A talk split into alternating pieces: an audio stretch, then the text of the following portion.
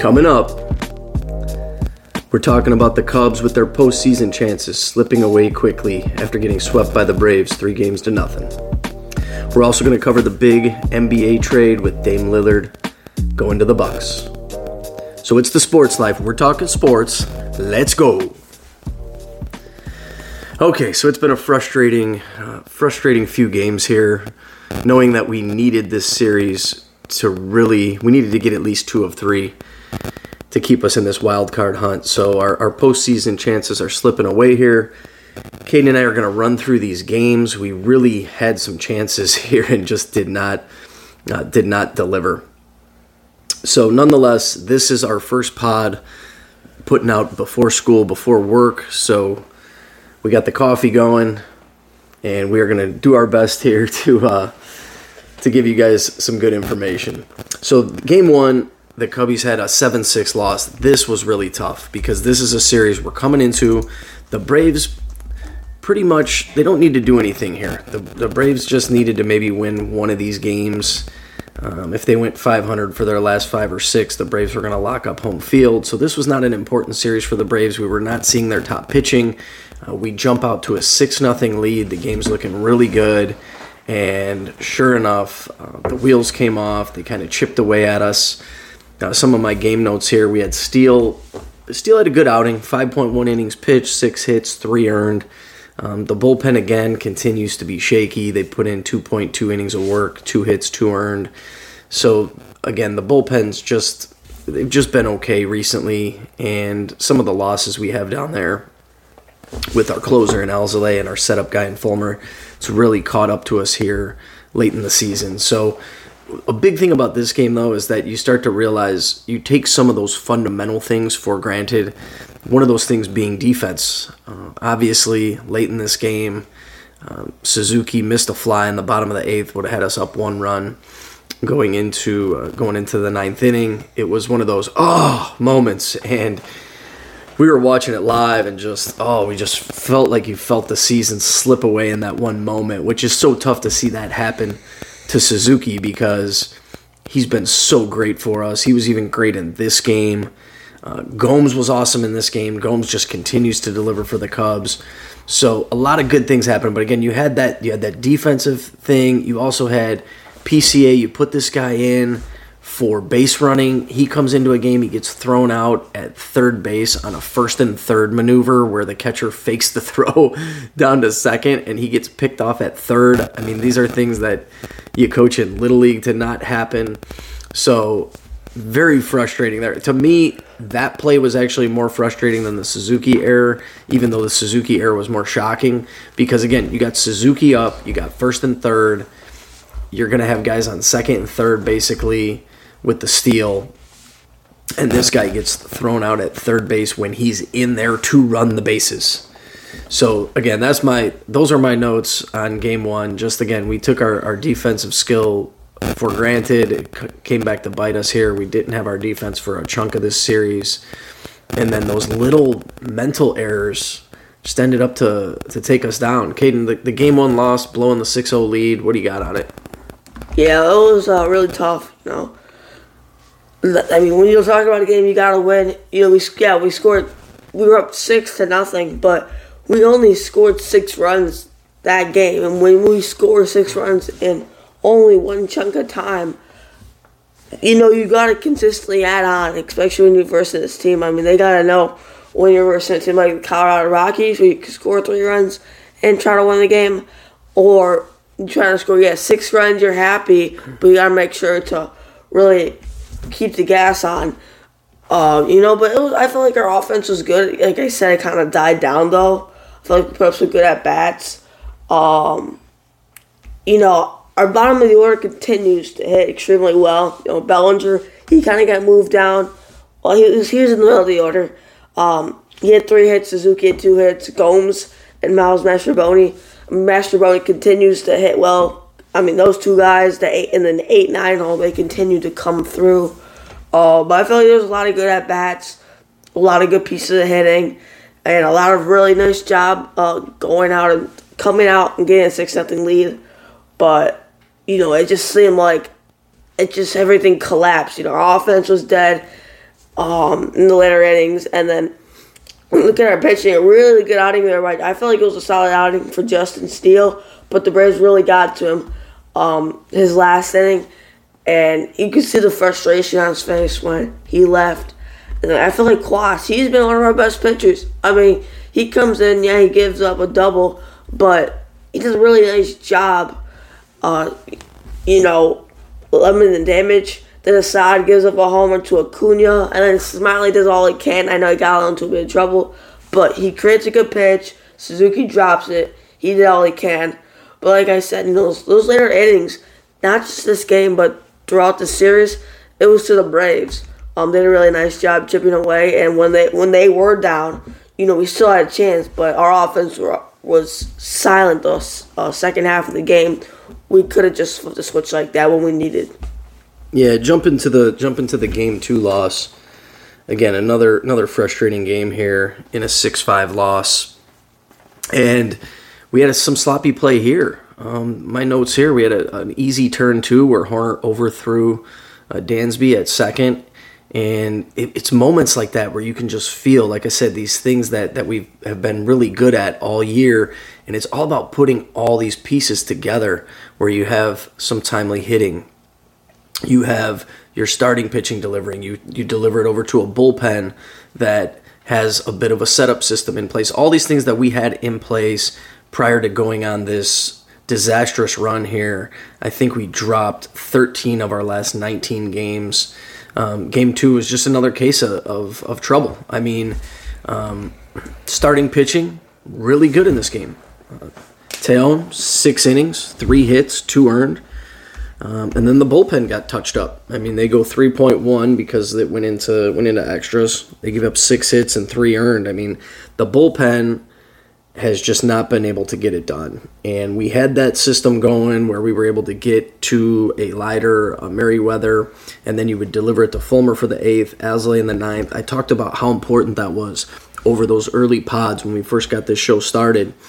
And we lost that ability and our bullpen has just absolutely not been able to get the job done here in these uh, in these final games with the Braves. And Smyly has been really good. I got to give it to him because I was hard on Smyly early in the pod.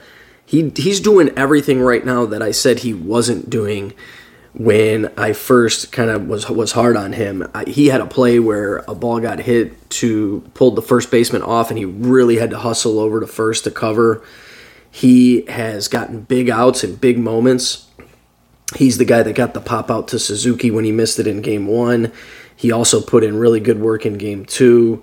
I mean, he's been he's been really good in game two. Belly and Happ had a couple hits. Not a lot to talk about here. I mean, again, we just we're not getting it done. I think that the the key thing in this game um, the most exciting thing that happened really was Acuna. Honestly, he was he's the first guy to get to a 40-70, and you were able to see his impact on the game, particularly in game two, where you see him get a single, you see him take second base, you see himself get in, you see him get himself into scoring position, and you can just see how valuable it is to have a guy like that.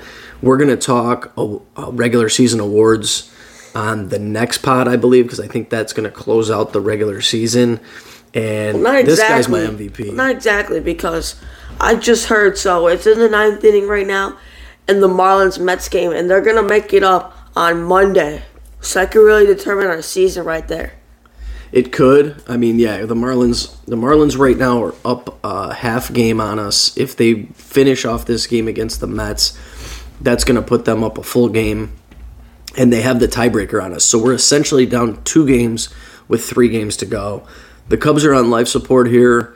We're facing the Brewers to close it out. We should be able to take a couple of those games. The Marlins, I think, have the Pirates. We're going to need some luck here, and you never want to be in a spot where you back your way into the postseason.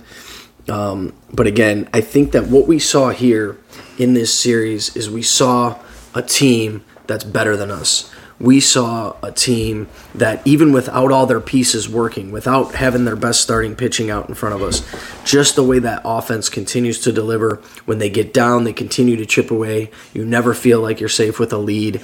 That's who the Braves are. They have to be the favorite to win the World Series this year. The offense is just unbelievable, and you're looking at these guys one after the other. After that, you get Ozuna. They don't even talk about him. This guy's pushing 40 homers. He's got almost 100 RBIs, and he's an afterthought on this team. It was just, you know, it's it's almost hard to watch where you're going, we're not there yet. We're not there. Um, it's been an amazing year. I was hoping, very hopeful, saying, hey, if we can if we sneak our way into a wild card we got the starting pitching to get hot, make it out of a wild card series, and that was probably going to be the best we could do this year. But again, it's hard to run into a team like this and see what they have and, and see the differences and, and really highlight our own deficiencies. Kate, did you want to add anything about the, the game two loss, the 6 5 loss? Uh, yeah, yeah, tough game. I mean, I feel like we did a nice job. Taillon was great. I mean, we wasted two really nice outings by stealing Taillon. Did a really nice job keeping the ball in the ballpark. I know I always hit a homer. with the was one nothing Braves, but our offense did a nice job bouncing back to make it two one, uh, no three one with homers from Tauchman and Happ. But he did a really nice job adjusting, going off six innings, two earned runs, um, and only one walk. He didn't see a lot of swings and misses. He also didn't give a lot of free passes. So I felt like it was a really nice outing. Our offense just didn't do enough. You know, I feel like it was a nice back and forth game. But they gotta understand the importance of insurance. Yeah, you score one run in the ninth, but you got runners at the corners with one out in the ninth. And yeah, you scored one, but you gotta score more, especially when you get the top of the order. You gotta know the importance, and especially extra So I feel like it was a good back and forth game. Um, just not enough offense, and our pitching couldn't get it done. Yeah, absolutely. And then I'll jump to game three real quick, a 5 3 loss. I was not watching this one live. I was checking the score, and it's that time of year where even when I was out, occasionally I had to look at the phone just to see what was going on with the Marlins, to see what was going on with the Cubs, because we're up against it. We're in that last stretch of the season. You got the wild card playoffs coming up keeping an eye on all these different teams and what they're doing and everybody that's in the mix. And right away, I see the Cubbies down and just kind of put the phone away and, and checked it every 45 minutes or so just to see where things stood.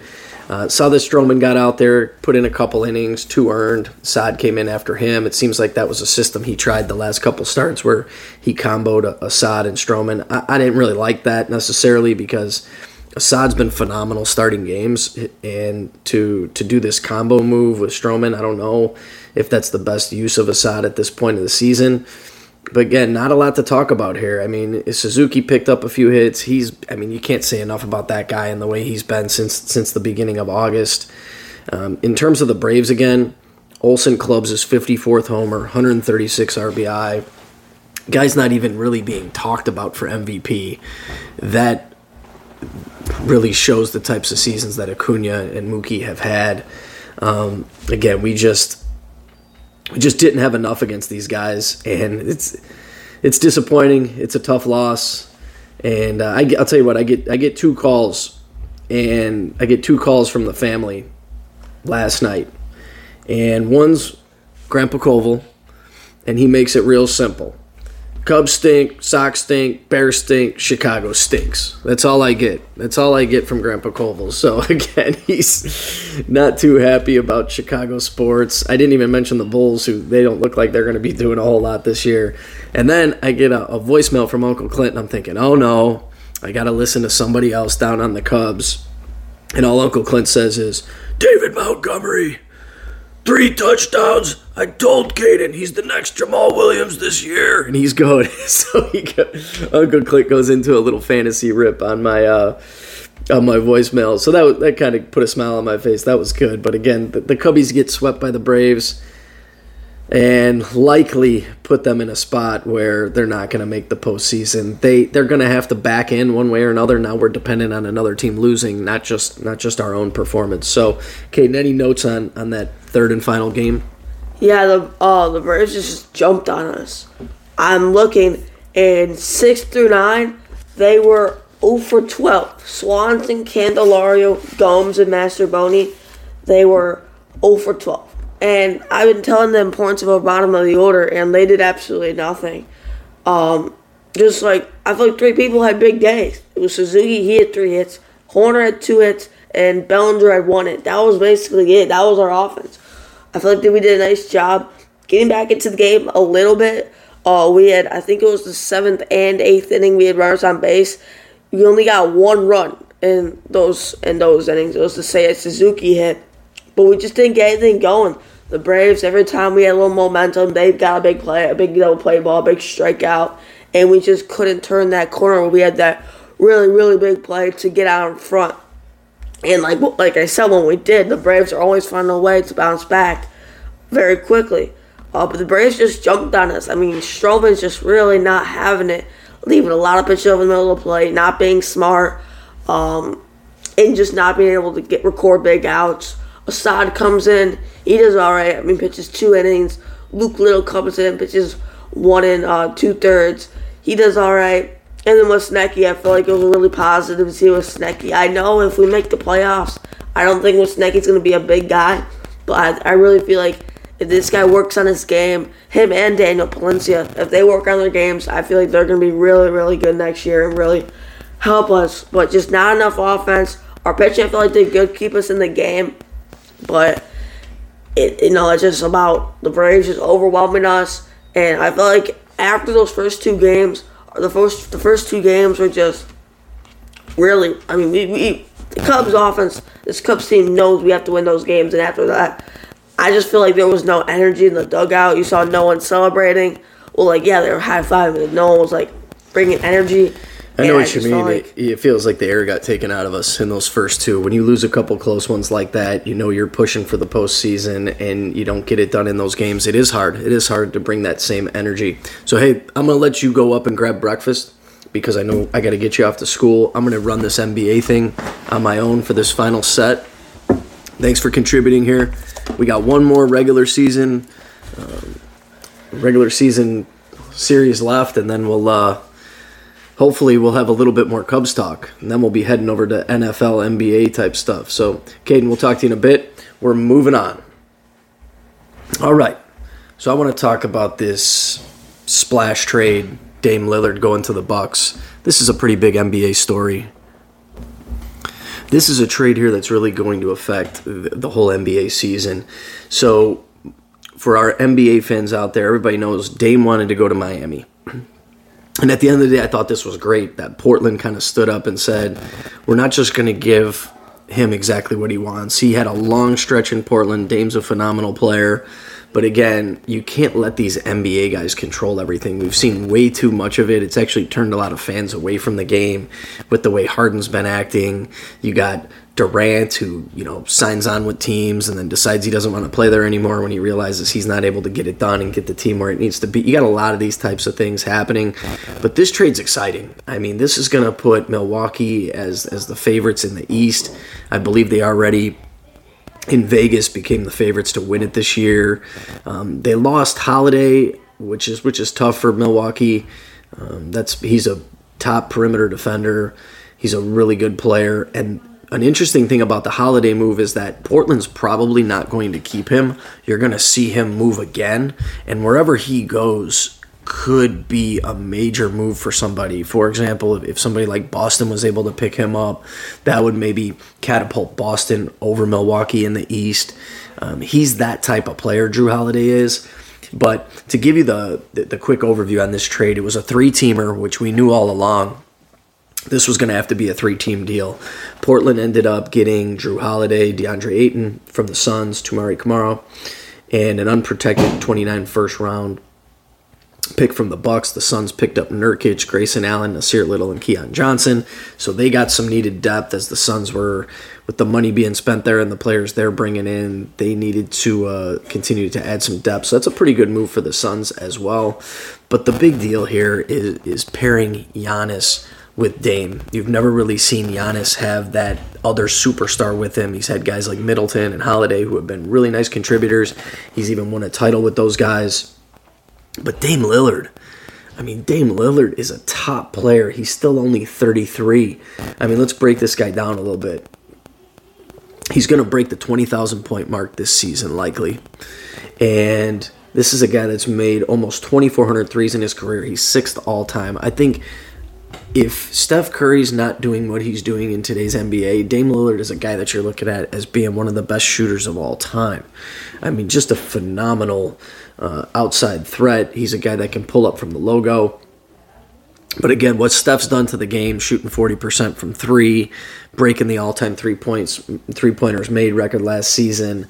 I mean, it, it takes a little bit away uh, from a guy like Dame and what he's been able to do.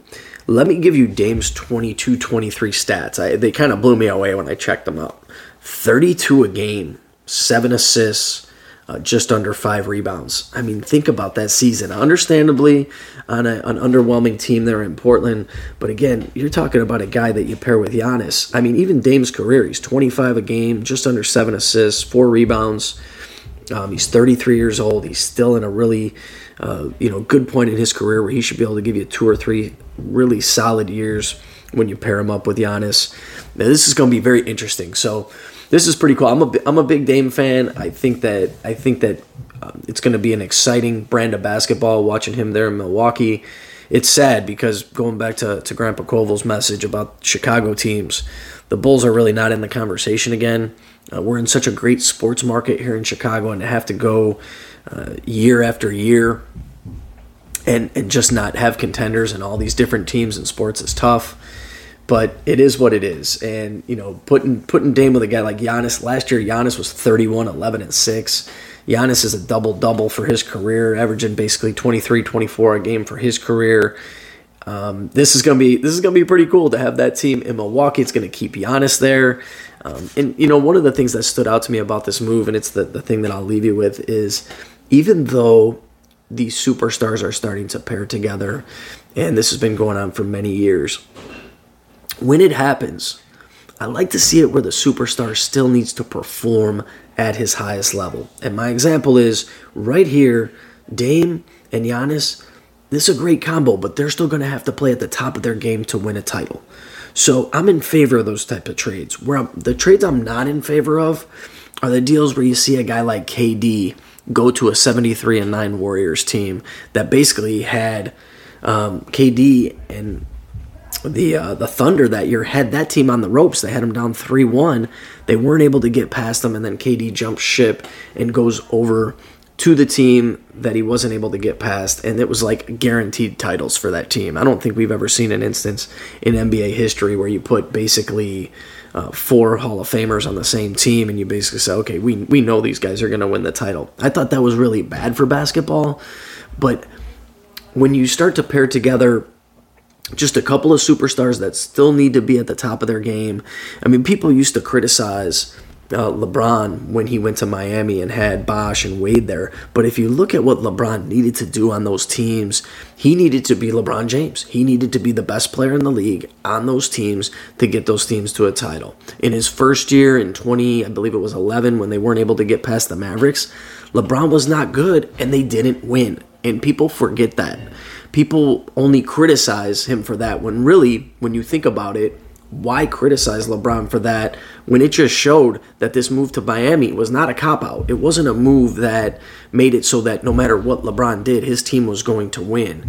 LeBron had to perform at the top of his game, which he did for the next few seasons in Miami, of which they pulled a couple titles out of that.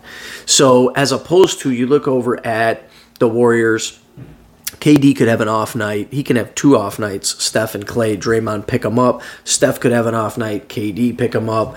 Like that when you have when you have it like that your superstars don't need to perform like superstars they can have off games and they can still and they can still get it done and still win and they can still win titles they can still win big games so i'll get more into the nba as that season comes upon us um, we will talk you know big moments if trades come up things like that otherwise once this MLB season closes out, we're going to jump heavier into the NFL and always have fantasy talk and bring in guests and things like that. So to close this thing out, Dame, Giannis, I think they're going to be tough. I think they can make a push. I think you're going to see them uh, as title contenders this year. So thank you so much. That's what I'm closing out with for this pod. Remember to like us, follow us on Spotify, Apple, or wherever you get your pods. Thank you so much. Enjoy the rest of your day.